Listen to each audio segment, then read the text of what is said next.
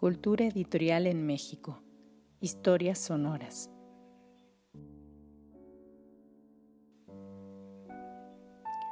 Cultura editorial en México.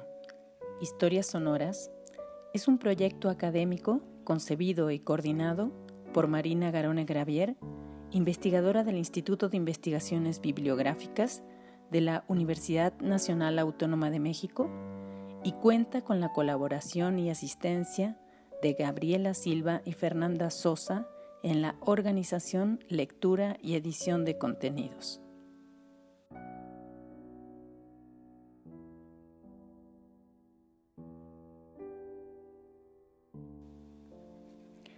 Les damos la más cordial bienvenida a una cápsula de Cultura Editorial en México, Historias Sonoras.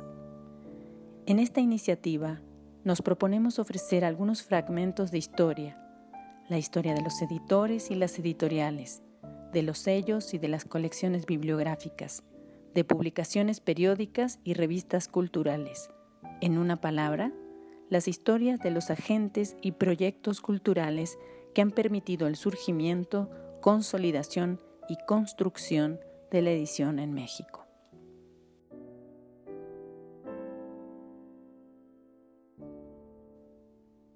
Panorama de la imprenta y la edición literaria en Yucatán durante el siglo XIX.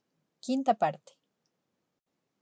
Otras imprentas yucatecas que merecen ser destacadas son la tipografía Gil Canto, las impresiones del cubano Ildefonso Estrada y Cenea, la imprenta de Ricardo Caballero, la imprenta literaria de Juan F. Molina Solís, la imprenta nueva de Cecilio Leal López y la imprenta de Loret de Mola. Sin embargo, existen otras imprentas en otras ciudades más alejadas de Mérida que vale la pena mencionar. En la búsqueda del material bibliográfico se encontraron algunos datos de otras imprentas repartidas en Yucatán, en el puerto de Campeche, el puerto de Progreso y en Motul.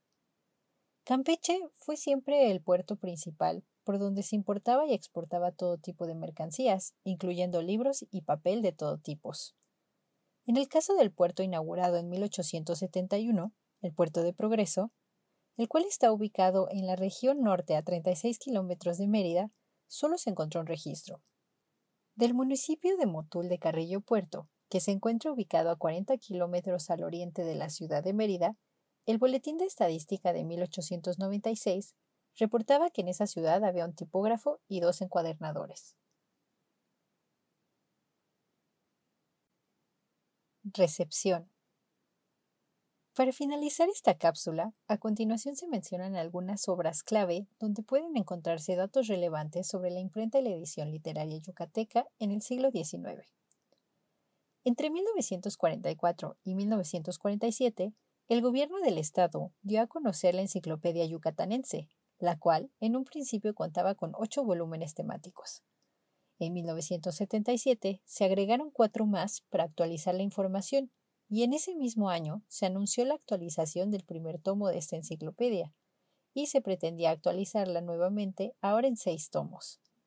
Esta obra constituye un punto básico de referencia para los estudios de lo yucateco al compendiar una gran cantidad de temas sustantivos sobre Yucatán. En el tomo 5 se expone la historia de la imprenta, la poesía, la novela y el teatro. Tanto la historia de la poesía como la historia de la novela en este estado la escribe el historiador José Esquivel Pren.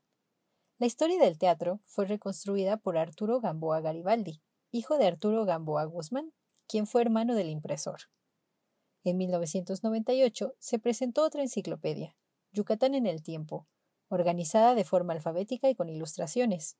En 2003 salió a la luz el Diccionario de Escritores de Yucatán, que se suma a los esfuerzos anteriores por contribuir en la difusión del campo de las letras yucatecas en los siglos XIX y XX. En lo que atañe a obras generales, sobresale por sus 18 volúmenes la historia de la literatura en Yucatán, de 1975, escrita por José Esquivel Pren. Esta obra es muy valiosa para los estudios literarios en la región, no solo por su extensión, sino por la gran cantidad de datos que ofrece a sus lectores. Entre otras obras que hay que destacar para los estudios en materia literaria de esta región, se encuentran la Antología de Poetas de Yucatán, de 1946, preparada por Esquivel Pren y el poeta Filiberto Burgos Jiménez, y de 1995, la obra La voz ante el espejo, Antología General de Poetas Yucatecos, escrita por Rubén Reyes Ramírez.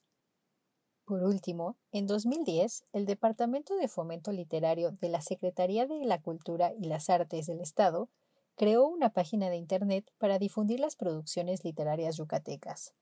Esta página se llama Yucatán Literario y es una antología virtual que contiene un conjunto de escritores, una selección de sus obras literarias desde el siglo XIX hasta la fecha y una breve semblanza que toma del Diccionario de Escritores de Yucatán.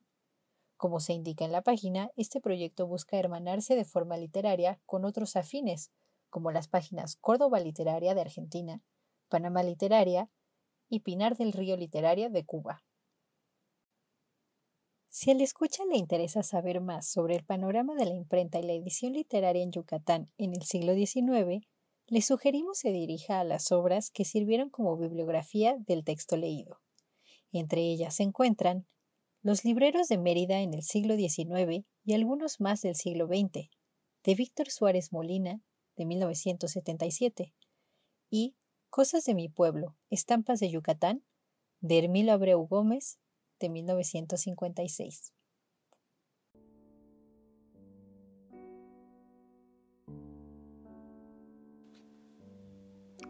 Expresamos nuestra gratitud a los investigadores y profesionales del mundo del libro y la edición por la elaboración de los textos de estas cápsulas.